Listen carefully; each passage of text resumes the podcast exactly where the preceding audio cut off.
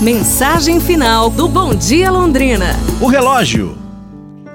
No colégio onde eu estudava, costumava encerrar o ano letivo com um espetáculo teatral.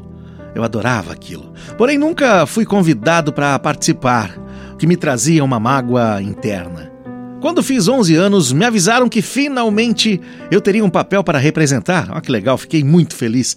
Mas escolheram uma colega minha para o papel principal.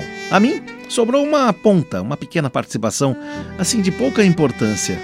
A minha decepção foi imensa. Voltei para casa então em prantos.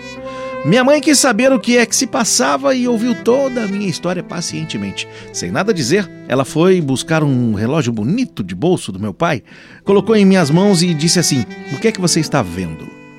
Um relógio de ouro, com mostrador, ponteiros, foi o que eu respondi. Em seguida, minha mãe abriu a parte traseira do relógio e fez a mesma pergunta. E agora? O que você está vendo? Poxa, mamãe, aí dentro parece haver centenas de rodinhas, parafusos.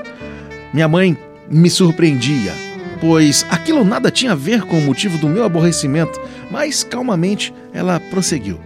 Este relógio, tão necessário ao seu pai e tão bonito, seria absolutamente inútil se nele faltasse qualquer parte, mesmo a mais insignificante das rodinhas ou o menor dos parafusos que seja.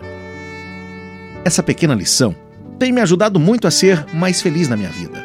Aprendi com isso, com a máquina daquele relógio, que não importa que sejamos o mais ínfimo parafuso ou a mais ignorada rodinha, desde que o trabalho, em conjunto, seja para o bem de todos.